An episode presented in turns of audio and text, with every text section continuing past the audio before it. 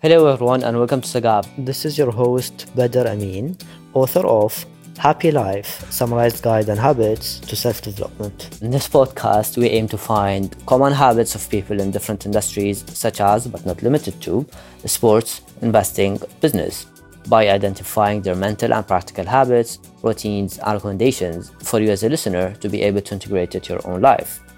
Thus, the podcast will hopefully help you identify what are the common essentials that contribute significantly and maximize their performance regardless of the industry. The podcast is divided into two parts where the guests will talk about the mental practices, self talk, and who is successful to them, whereas the other part is more into the practical habits and routines integrated into their daily life and their recommendations for the listener. So please enjoy and take notes.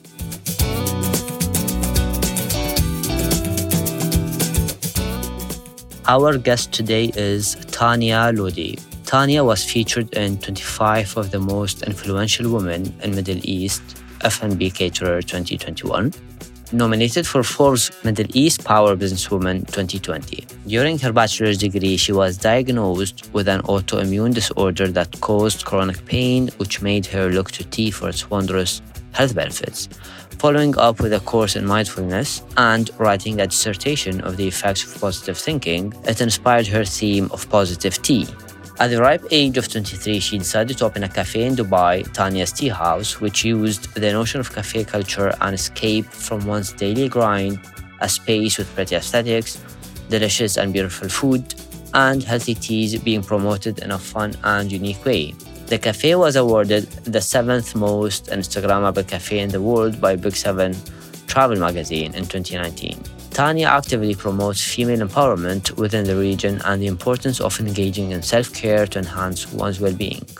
You can find her on Instagram at Tania Lodi, which is T A N I A L O D I.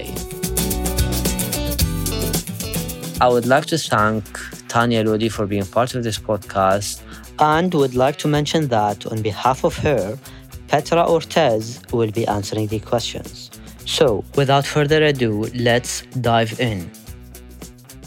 What is your 1 to 3 most gifted books or channels, shows you recommend? 40 Rules of Love by Elif Shafak. It's a reminder to what's important in this life and how love and kindness always prevails. I also love the book Purification of the Heart by Hamza Yusuf, as it really reminds me that integrity and kindness should be at the forefront of every decision I make. Who is considered successful to you and why? In terms of qualities of someone successful, I'd say the following qualities would be applicable someone who is business savvy, creative and smart with numbers, holds integrity in their work ethic, has achieved a balance in their personal and work life, is charitable, humble, and leads with kindness.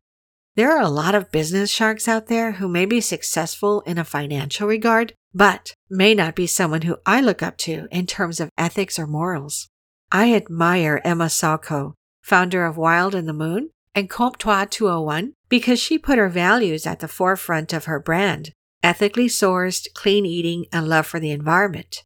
Her brands are completely in line with her values and do not waver. Another person I admire in my industry is Deliciously Ella, who started her business after being diagnosed with an autoimmune disorder and strived to create healthy but delicious dishes that aided autoimmune conditions. What advice you remind yourself with and why? Be known for your kindness and grace and remember why you started Tania's Tea House. It's so easy to get swayed with money, success, press coverage, popularity, and growth. Just as it's so easy to get hardened with mean customers, keyboard warriors, difficult suppliers, and frustrating staff. Don't let bad days in this industry make you into a grumpy, depleted, egotistic individual. And don't let good days get to your head. Stay humble, stay grateful, and act with grace. What helped you identify your purpose? Definitely my parents and my upbringing. Growing up in the West, my family placed a high importance on manners and how to conduct yourself. Being Muslim, being mindful and humble was also important. I'm blessed to have had a family who always encouraged us to pursue our passions and embrace entrepreneurship. They also encouraged me to always keep hope and faith in God. and let that faith be your guiding principle and compass for every decision you make. With these principles in mind, my purpose has been to do something that makes me proud, fulfilled, and gives back to the community and evokes a feeling of relief and happiness. Knowing that my brand can impact others in a positive way inspires me to get up every morning and build on this and expand. However, it also stands as a reminder to not lose my mental and physical health or kill myself with stress over this either. How thoughts, self talk, and past experiences are shaping your perception. Do you revisit these thoughts in any category? Past experiences for sure. Because I dealt with the diagnosis of an autoimmune disorder that may not have a cure back in the university, my whole world was shook. I began experiencing debilitating pain and soreness over random parts of my body that would either feel like a knife being dragged down my nerves or as if someone was aggravating my muscles, playing with them as if they were guitar strings. Diagnosed with a mixture of fibromyalgia and chronic inflammatory issues, with no medicine helping, I had to make a lifestyle change. Pain management isn't easy. It's a matter of managing your stress and pain with holistic remedies and basically just sucking it up. I became so grateful for what control I felt like I did have over my body. And it was a rude awakening to how health issues can really destroy your life if you let it. It made me stronger. It made me focus on the important things in life and let go of those that I have no control over.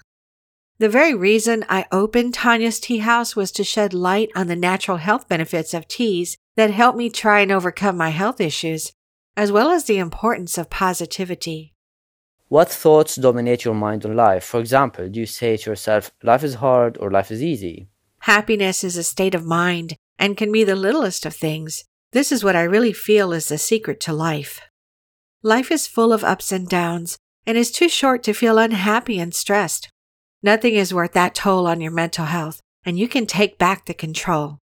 Self care is super essential, and I've finally learned that it isn't quickly trying to distress in the heat of a stressful moment, but overall maintenance that you engage in. Focus on the beautiful little nuances the air in your lungs, good food, your cup of tea, your loved ones, and even things that may seem silly like hot baths, good books, and cherished moments. Give yourself time to these things and don't let the negative things ever take that away from you. With what thoughts do you start an endeavor, job, or task? It's so easy to become a yes woman when being an entrepreneur. You feel like you need to hustle 24 7, doing every amazing venture that comes your way, and basically living, breathing work. I do keep a busy lifestyle with work, but I'll always ask myself when a work related project is offered Will this be fruitful for my business or a distraction? Will I be working with people in line with my brand? If they are toxic and it's just for money, that will inevitably be more stressful and upsetting than beneficial. I'll say no.